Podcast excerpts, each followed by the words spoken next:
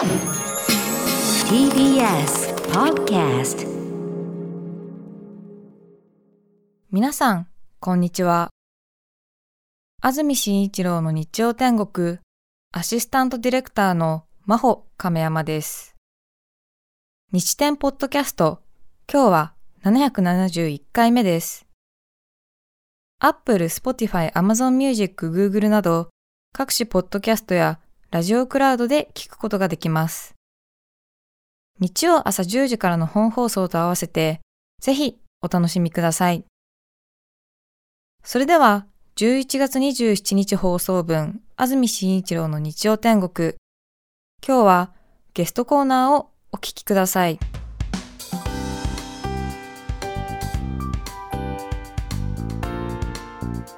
それでは今日のゲストです。歴史学者の磯田道史さんです。おはようございます。おはようございます。よろしくお願いします。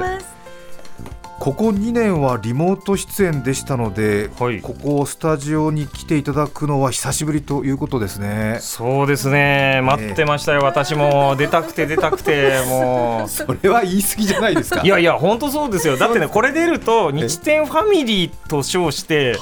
なんかいろんな人声かけてくれるんですよ。えー、嬉しいですね。いや嬉しいですね、えー、こんな番組他にないので。そうですか、はい、いやありがたいですね。うん、今年でじゅうろくねんめということなんです。えー、そんなになります。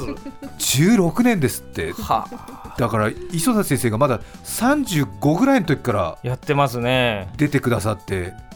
いやでもこの過密スケジュールの中、安住さんがこの番組を続けていらっしゃることもすごいね。いやいやいや、やっぱり聞いてくれる人が愛おしくてしょうがなくなる番組だってのはよく分かった。じゅうろっかい出て。あ、そうですか。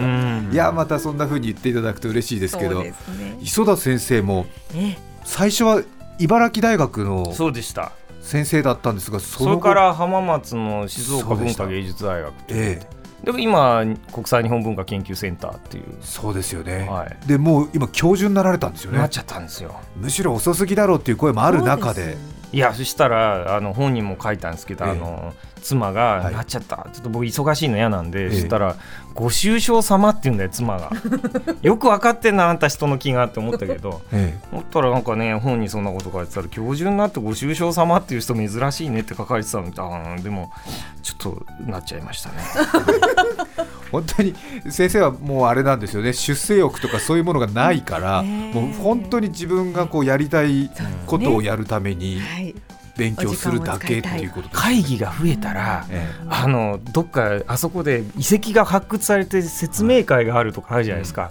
うん、重なってたりしたらむっちゃ傷つくんですよ。ああもう会議、うん、古墳の頂上部で、うんはい、なんかすごいな発見みたいなのあるじゃないですか、はい、だからもう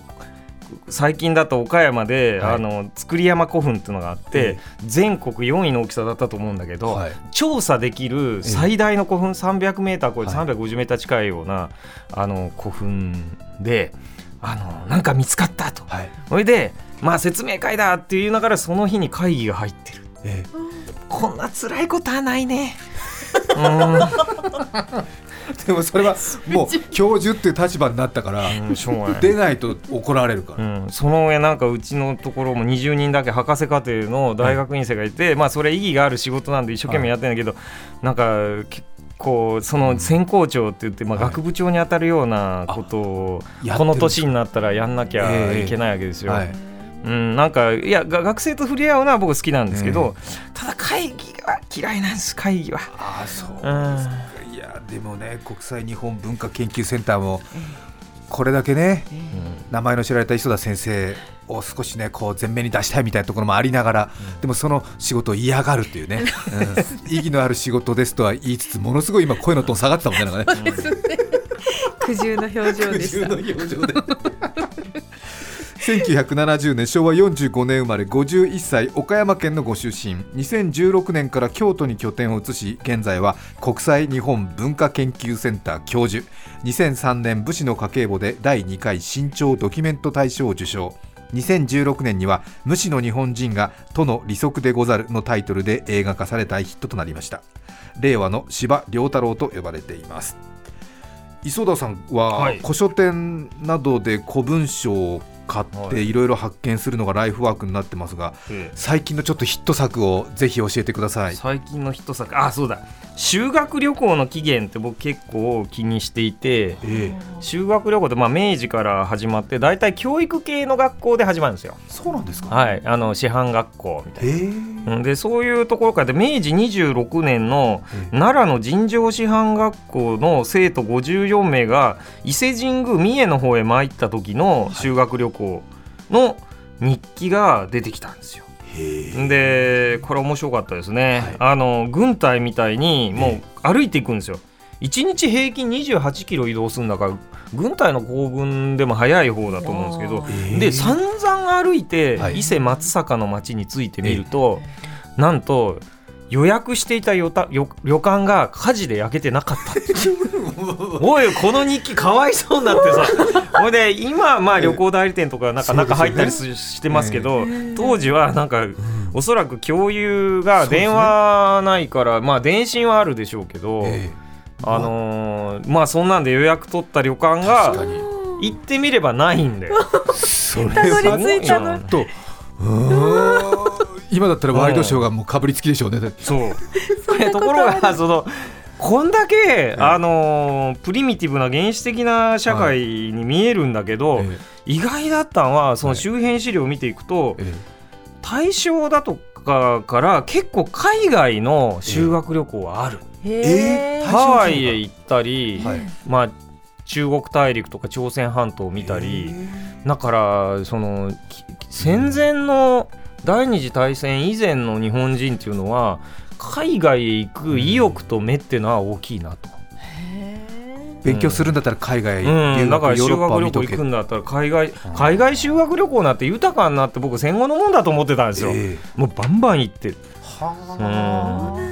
ー、うん、じゃあいちねんにねんはいけないけれども、うん、ちょっと全員で短期留学的なことを修学旅行でやってみようみたいなのは大正時代から考えとしてはあった。いちねんにねんというかもう旅行で例えば週単位ぐらいでいっしゅうかん行ってくるとか、そういうよう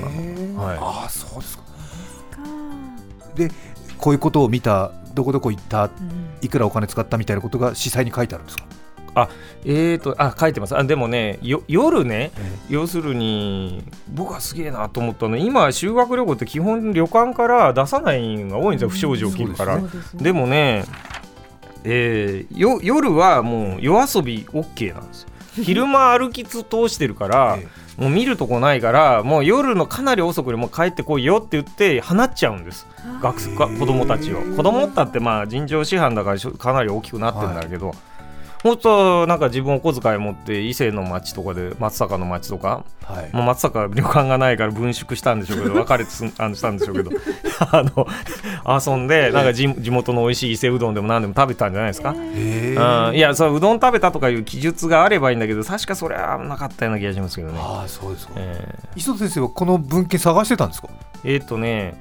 学生に一人修学旅行研究を始めた人と、はい、あともう退職しちゃったんだけど、えー、イギリス人の教官がいて、はい、えー、でそうケンブリッジかなんか出ておられるすっごい先生がいらっしゃって、はい、それで日本における伊勢神宮の扱いを研究してた。へそれで伊勢神宮を明治になったら、はい、あのそれまでは実は伊勢神宮って結構あの風俗っぽいのも一緒になって存在してたな。あの男たちは伊勢にも参るんだけど、はい、そこで歓楽街でもあの楽しむみたいなところがあったのが、真面目な伊勢にどんどん明治になったらなってって、はい、農業を進めるための博物館だとか、はい、でそれに変わっていく様子の資料だと思ったんで買い取ってきてその先生にあげたんですよ、はい、でその途中で僕も読みたいから、はい、それで写真を撮って読んでたらこういううわ松阪で宿がなくなってるよとか今だから笑えるけどね、えー、もう時間だから、そうですね、かわいそうだよ。大変だったと思いますよね、うん、そのケンブリッジの先生は伊勢っていうものが昔は矢地さん北さんでもうちょっとあれですよね、うん、伊勢参りを理由に男たちがちょっとそこで遊んだりするみたいな歴史もあったってことを調べてた。そうそういう調べてて僕も伊勢音頭って言って、はい、その機内とかその周辺一円にそこでこう、まあ、歓楽街のお姉さんたちと一緒に歌う、はい、こう、えー歌がたくさん残ってて、えー、民族的にも面白いんですよね。あー、そうですか。えー、うん、いや一つの明治時代の記録からいろんなことが分かりますね。うん、歴史学者磯田道文さんに今日お話しいただくテーマこちらです。さて一つ目は徳川家康の話ですが、来年の大河ドラマは徳川家康ということで、いろいろこれから話見聞きする機会増えそうですね、うん、先生家康の研究詳しいですもんね、えー、僕は浜松に移住して彼が住んでた町の息吹を感じようというのも一つの意図で浜松にね行ったぐらいですから、はい、今回大河ドラマどうする家康って、これ絶妙なタイトルですね。そうですか。最初は消費者金融のどうするなんとか消費者金融みたいな思いこん思い出しちゃうんだけど、ええ、確かに選択の連続なんで、はい、あの若い時をね、あの描くということもなかなかいいんじゃないかなと。タイトルいいと、うん、どうする家康、うん、選択の連続だった。まずじゅうきゅうさいの選択、これはどういうことでしょうか。えこれね、あのじゅうきゅうさいの徳川家康っていうとせんごひゃくろくじゅうねん桶狭間の戦いですよ、はい、で家康が生まれたところっていうのは三河の国ですが、まあ、今の愛知県の東部ですからね、はい、あのあそこはね周りにね敵が多いんですよ、うん、まあ、三強敵、はい、進化の法則って僕呼んでるんですけど、ええ、東側に今川がいて西側に織田がいて、はい、あの織田弱そうに語られますけどあれ強いんですよ。あの尾張の国ってものすごくあの、はい、お米取れるんで、うん、物なりがいいかな。あの、うん、物なりいいし熱田神宮があって、はい、港都市はあるし、ええ、それで北にはねしかも武田という、そうですね、日本最強の山岳民族がいるわけですよ、はい、怖いですよこれ。こんなに囲まれたくないと。今川義元もなんとなくちょっとこう、うん、くげかぶれしてみんなが少しバカにしてるような後年ありますが、うん、ものすごい実力者なんですよね。実は違うんです。あのものすごい文化の中心で駿府っていうのは、ほいでしかも寸延さんってさんかこくに影響を及ぼしてて、はい、それで前走のものすごい頭のいい人たちとかが軍隊の指揮取ってたりするので、ちょっと古めかしいんですけど、はい、決して弱いところではないと。だこれだけ囲まれるとだいたいみっつしか道はなくて、滅ぼされると、はい、まあ、属国になるか、ええ、あとなんかこういじめられてるうちに化け物みたいに強くなるっていうみっつしかない、うん、でこのみっつめはなかなか気づかないんですけど、ええ、生物学的に言うと共進化という言い方するんですけど、はい、共に進化する、ええ、どういうことかって、例えばキツネがだんだんあの足が速くなってくると、はい、やられそうなウサギの耳が伸びたり、うん、はい、あのさっとすぐ隠れるようになったり、まあ、だから、まあ、今川とか武田とかが強く徳川を襲ってくると、はい、弱いウサギの徳川は忍者を使ったり、はい、諜報力を忍びを使ったりして、あのその部分が異様に発達してくる。それで問題を解決してるうちにいくつかの幸運が重なって強敵が破れたり、あの強敵が滅んだりすると、まあ、化け気がついたら化け物みたいに強い大名家になっていると。うわでその状態だったと思うんですよ。巻き込まれ人生なんですけど、だからゾクゾクする。確かにゾクゾクっとしますね。そうみっつの強いライバルに囲まれたがゆえに、うん、驚異的に化け物みたいに発達するっていう、それが徳川家だったって、えー、それとろくさいで今川の元に送られて、まあ、俗に人質と言われてますけど、はい、えー、人質というよりはなんかご奉公先みたいな感じで、うん、でしかもあの当時の駿府はやっぱり文化の中心で、はい、あそこで勉強できると結構な知識手に入るんですよ。漢文を読むだとか。そうするとどうでしょうかね、そのまま岡崎にいても、うん、家来におそらくバカにされるような、はい、あの振る舞いも時としては殿様の子供って見せるけど、うん、今川の駿府に行けばそうですね、なんかなんかこうハーバード大学留学みたいなになるわけよ。それで、うん、情けないとこを見せ、見せてないまま帰ってくることになるので、優秀な若者がなんかちょっとカリスマっぽくなれるんですよね。うちのにだいめ社長は、うん、ハーバードを留学し エムビーエー を取得して帰ってきました、うん、帰りましたみたいな、今川家から戻ってきましたみたいな、はい、えー、もうその感じで、その若様と一緒に家来たちがあの桶狭間の戦いの戦場に出たと、はい、そういったら頼りにしてたあの自分とこの自分とこのあの今川義元があっという間に殺されちゃったらしいと信長に討たれて、はい、どうするなるわけですよ、ええ、でここで家康には選択肢があって、まあ一旦岡崎城付近に寄るのは当たり前として自分のもともと生まれ故郷である、はい、ええ、そこにとどまるなという指示も今川から来るわけですよ。もちろん今川の本拠地の方に戻ってこいと、うん、もうそこの岡崎を通り越して、はい、ええ、もう駿府まで帰ってこいと、あんたの妻子の、はい、まあ、後の築山さんと信、えー、後の信康というふたりの子供と亀姫だったかな、はい、あのー、いるから、えー、はいと帰ってこいっていう話はある。だけど家来にしてみると、はい、家康さんはそのまま人質先の駿府には戻ってほしくないわけですよ、うん、なぜか家康が戻ってしまうと勝ちに乗じた何せ信長尾張大国ですよ、はい、それが国境線を越えて矢作川を越えて、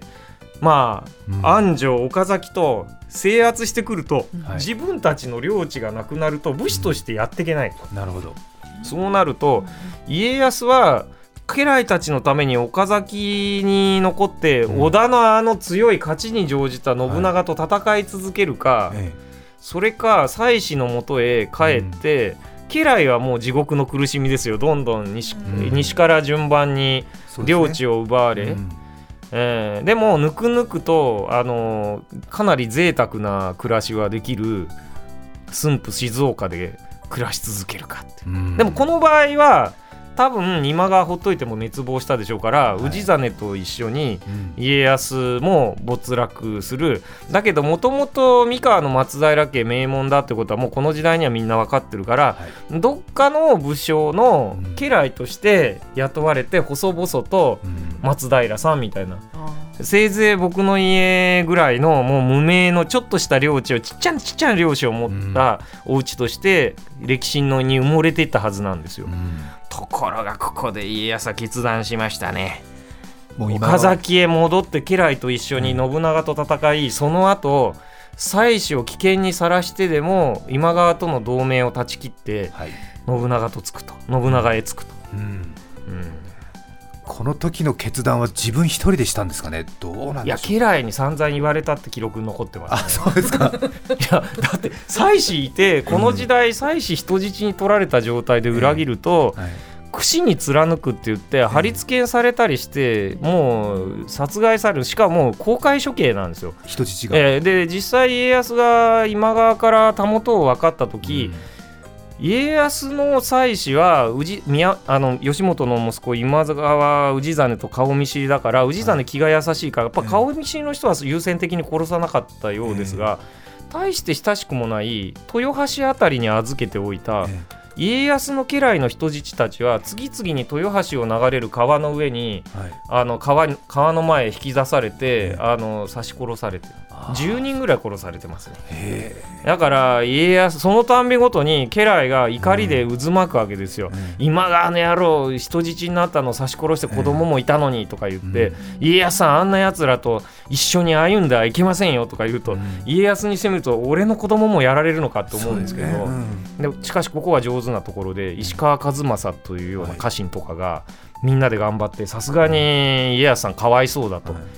うん、お金を出して甲賀忍者を呼び集めて特殊作戦で蒲郡というところにある鵜殿という城をいきなり夜討ちして襲って、そこの若様を生け捕りにして氏真に突きつけて、これこの交渉石川数正という名外交換 の, あの家来がやるんですけど、氏真さんあなたと親しい親戚の鵜殿の子供今いますと、え家康の子供の信康戻してもらえないでしょうかって言ったら応じてくれた。それで家康はあのまあさ築山殿と娘の方が先に 返, 返されてたっていう説が最近あるんですけど、えー、とにかく全部の妻子を、うん、あの岡崎に引き取ることができて、そうそう、えー、いよいよ本格的に織田と組んで、うん、まああの独立の道を歩むわけです。天下取りに燃えてたっていうよりももう本当に毎日毎日いろんな事情に翻弄されて、うん、そうです、鉄のハートを手に入れることになるという、うんそれでの織田に着いたらね、はい、織田はいいとこかっていうと織田家ってベンチャー企業みたいなもんなんで新しいけど、えー、結構ブラック化するんですよあれ、は信長ブラック企業みたいになって、ええ、ほんで老舗の今川はあの割と優しいんですよ、文化的にもね、うん、フランチャイジーな感じで、うん、あのフランチャイジー老舗今川グループみたいな感じで、ほいであの弱くなっても、うん、あの名門であれば、はい、あの支配は維持してくれるんですよね、えーえー、あの飲み込んだりすりつぶしてゼロにな、はい、したりとかはしない、えー、だけど信長は結構人使い荒いですから、うん、武田、朝倉、浅井とかの戦いにみんなこき使うわけですよね、はい、松平、えー、松平軍が家康のもとにすごい、はい、もう家庭崩壊させながら俺たちのために頑張ってるっていう家来の信頼あるから行けとか言うと、討ち死に出しても、はい、まあ終わりの終わりに比べて三河は田舎だから、田舎の人はやっぱりあの純情なところがあるから、はい、あの頑張って戦うんで、それを散々使ったと、ええ、そのくせ家康が武田信玄とかああいう、はい、まあ、武田の信玄とかそういうのに襲われると、はい、信長さんお願い来てって言っても、うんうんうん、本人は戦場に現れない、うん、本人が現れるってことはあの時代強力な旗本衆という軍団が現れるんで圧倒的に有利なんですけど、信長は周りに敵に包囲されてるからとかいうような理由で家康に本人で支援にはいかないので、三方ヶ原で大敗するとか、そういうことが起きるわけですよ、うん、いやー本当に難しいみっつの勢力に囲まれながら、うんうん、まあ、上手に舵取りというか偶然舵取りが成功したという、うん、そういうことでしょう、うん、磯田道史さんに話を聞いていますが、ふたつめ弱者の覚悟、うん、これはやはりそういう本当に黎明期大変だったということなので、天下を取ってからも弱者の覚悟があって、かなり性格的には厳しいというか、そうですね、無駄のない性格になると、本当は芸事なんかもできた人なんじゃないかと思うんですけど、うん、例えばノーマウとか、はい、うん、お茶とか、うん、だけどあんまりそういうのに凝るとこないですね、あのそこはね、信長秀吉と家康は基本的に僕違うとこがあると思ってて、信長もあのーまあ、死のうは一情、必ず人間は死の一情を語りというあの語り起こすのは、要するに後で語り草にされるような生き方をしのうしようと言ってて、はい、必ず死ぬ個体がテーマで、あと秀吉もつゆと落ちつゆと消えにし我が身かなと言ってて、はい、要するに消える生物っていう視点なんですよ、はい、ところが家康はあれは家長久の人で、はい、要するに松平徳川家が長々く続くように子々孫々まで、うん、それで、えーと、他の日本のお百姓さんのご家庭も長く子々孫々まで続くようにシステムや何かをやってあげようっていう、うん、こういう人なんですよ、うん、なので、あのー、そうすると倹約とかいう発想が出る。そうですね、もう建物に金箔貼りまくるのが秀吉や信長、はいね、だけど家康も付き合って張ったことはあるんだけど、あのある時便器の金隠しに蒔絵で金張った時、はい、怒って打ち壊させたって話が、何してんだと、うん、こんなとこ使うもんじゃないよみたいな、はあ、あとご飯をわざと美味しく作らなかったってのは本当なんですか？ あ, あれはね麦飯食べてて、ええ、それであんまり家康さん麦飯ばっかりは美味しくないでしょうって言って、はい、お膳の一番上のところにだけ胡椒が、はい、あの麦をして、はい、その薄い表面だけを食べると、はい、中が全部美味しい白米っていうお膳の盛り方出して出したんですよ、はいはい、細かいねそれもねあのそれそしたら家康が、まあ、こんな盛り方ないだろうと、俺が麦飯食べてるのは、まあ、倹約の精神を、はい、みんなに行き届かせるためで、うん、はい、こうやって麦飯にした分で一発の弾丸でも増やそうとしてるんだと、うんうんうん、まあそういう無駄のないね見せかけじゃないんだと。いいですね、家康無駄がなかったっつったら、唾だって無駄に使ってないんですよ。三方ヶ原の合戦で逃げるとき、はい、もう寒いし、はい、鼻水やら唾出てくるんですよ、ええ、ほったらこう暗闇をみんなで逃げる、しちにんぐらいで逃げる、はい、逃げるときにペッペッとかってなんか、ええ、隣の家来の刀の鞘に向かって唾吐いたりするから、はい、失礼っちゃ失礼ですよね、ええ、まあね、ちょっとね、ほんで最初多分ムカついたと思うんですけど、うん、後で言うには、お前あの暗い中で俺の横にちゃんと一緒に逃げてくれたやつ後で確認するから、はい、そのために唾を吐いて、ええ、あの鞘を汚してたんだ、お前ちょっと鞘出せと、はい、あ, あの時本当に俺の横にいたっていうんだったら、ええ、俺唾吐いてるんだって、えー、だから逃げる時の寒さで出てくる唾さえ無駄にしない生涯を送ると、まあ、おそらくその当時ごまんぐらい の, 家あの豪族が日本中にいて、はい、ごまんぶんのいちになったから天下人なんですけど、はあ、ごまんぶんのいちに上り詰めるっていうのは大変だなと思ったね、う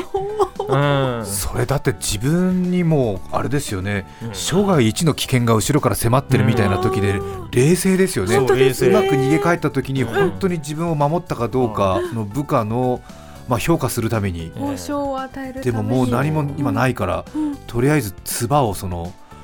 それこそ刀の唾に、うん、かけてで城に戻って匂い嗅いで、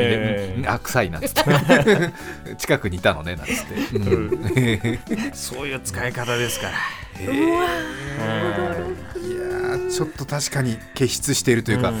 常人の想像の上行きますね。だってね、もうそのケチぶりってよく言うんですけど、まあ、使うとこには使うくせに、はい、あと女性たちにはちょっと嫌なのは、普通ああいうと、まあ、家康って晩年も若いじゅう代の女の子をあの自分の奥向きに集めてて、ヨーロッパ人に、はい、あのおじさんおじいさんに近いのに、はい、なんかちょっとひどいとか言われるんですけど、えー、あのしかもあんまり贅沢させなくて、はい、ご飯の味が塩辛すぎるとかって文句出て聞いてみると、はい、わざと塩を多くして女性たちは美味しいご飯にするといっぱい食べて倹約にならない言ったとか、へー、あとあの足袋ですね、はい、あの御殿の中で足袋を当時は高級品ですから、はい、あの擦り切れるんで、はい、すぐ捨てようとするんですよ、天下人の奥向きだから、はいはい、うん、まあそうですよね、うん、贅沢にちょっとと家康た家康旅回収箱って専用の箱が作られてて、ええ、ここへ入れてくださいって、はい、女たちもまあなんか入れる、ええ、そうすると家康がその旅を溜まってくるといっこずつ、これまだ使える、これは廃棄、これは修理とかいう風に本人が分別したっていう逸話さえ残ってる、自ら自ら、うん、本体自ら、うわうわこれは地獄ですねケチなジジイのところに嫁いじゃったみたいな、うんもうそろそろ死んじゃうから、うん、あとはあの贅沢三昧だわとか思ってたらもうむちゃくちゃ、それでそれを家風として定着させようとしている、ね、うん、恐ろしいおじいちゃんだったわけです、は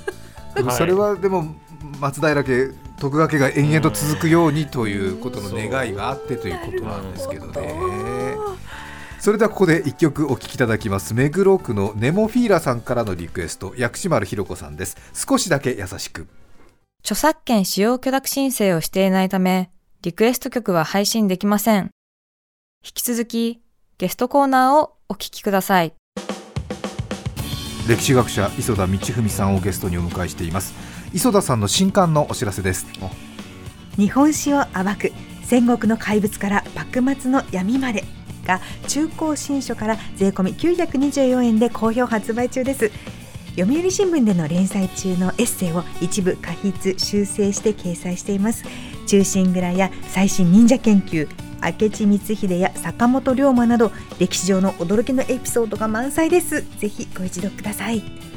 それから家で飼われてたうなぎくんはどうしましたか？あれ死んじゃったんですよ。あ、そうですか。あ、ね、ごねんめだったんですけど、えー、あのいろんな、うん、いろんなもの食べさせたんです、えー、あのー鮭の切り身も食べたのに驚いたですね、はい、あので一番好きだったのが生しらすで、普通のしらすも食べなくはないんですけど、はい、生しらすはやっぱり柔らかくて、人間だってね、あれ、はい、夜のはちじ過ぎると溶けてくるから、うん、それ以前でこう発売時点の店に行って昼間ね、あのーね、正午頃買ってきて、もう一生懸命自転車飛ばして帰ってでうなぎに入れる振ったらうなぎを美味しそうにみたいにしてもう口で開けて食べるわけ、はい、そしたらあのごねんでメタボになってったんですあの岡山の青うなぎっていうのがいて、子供の鼻水の色っていうのがその脂肪がお腹に溜まった美味しい小島のうなぎの色なんだけど、はい、あれになるんだと思って僕はね、そいつのうなぎの健康のことも考えずに反省するんだけど、はいうまいもん食わせすぎた。ほったら美味しいシラスを食べたら、これは勝手に僕は思ってるだけかもしれんけど、海に帰りたくなったのか、ええ、一回パーって外出ちゃったら、うなぎってすごいスペックで、そうですよね、垂直に登れるんですよ、ええ、滝を登るって言われるぐらいだから、水槽から脱走して、うん、ただ出ても半日ぐらいは水分があれば生きてるんですけど、僕そういうさんぷんかにふんですぐに気づいて入れたんで、ええ、なんかこれは問題ないはずなんだけど、恐怖に駆られて、ええ、大暴れ始めたんですよ、水槽の中で。ほいで、お前早く早くここの、ええ、あのー、そう塩化ビニールパイプを沈めて、ええ、あのうなぎやアナゴって体のどこかの部分が触れてないと安心できない生き物なんで、寝床に寝床に、ほんでそこを入れたら安心したのか、ええ、心臓麻痺じゃねえかと思うんだけど、全然他に問題ないのに、はい、朝起きたら、ええ、息絶えてるんですよ。あららら、やばいと思って、ええ、でまあどうしよう、葬式するしかないと思って、はい、もう僕あの、うん、嗅覚が鋭いので、あれはもう犬と同じぐらいの嗅覚で、うん、にひき飼ってた時に隣の水槽にうなぎ入れたらすぐ気づくほどだったんで、はい、嗅覚院っていうね、ニョロニョロ孤児というあの戒名をつけて葬式始めたんですよ。これもう大真面目にあの、うん、木の木切れをね持ってきて、うん、そこに毛筆で、そうです、この話でそんなにみんな興味ないと思う。そうなんですうなぎのお葬式やったんですか？やったんですんだから、まあ、般若心経とかも唱えて、唱えて後ろに家族もちゃんと座ってるかと思ったんですけど、全然参列してなかったないですよ。僕しかこういうのには興味はないらしかった。奥さんなんかだってうなぎ買うこと自体反対なんですからいや、そうかななんだ、うなぎくんがいなくなっちゃったんですね。いなくなっちゃったのか。じゃあまた買わなきゃいけませんね。歴史学者磯田道史さんに話を聞きました。どうもありがとうございました。楽しかったです。じゅういちがつにじゅうしちにち放送分、安住紳一郎の日曜天国、ゲストコーナーをお聞きいただきました。それでは今日はこの辺で失礼します。安住紳一郎の日曜天国、サッカーワールドカップセルビア代表、ミリンコビッチ、ミトロビッチ、ストイコビッチ、離婚の原因、性格不一致。お聞きの放送は ティービーエス ラジオです。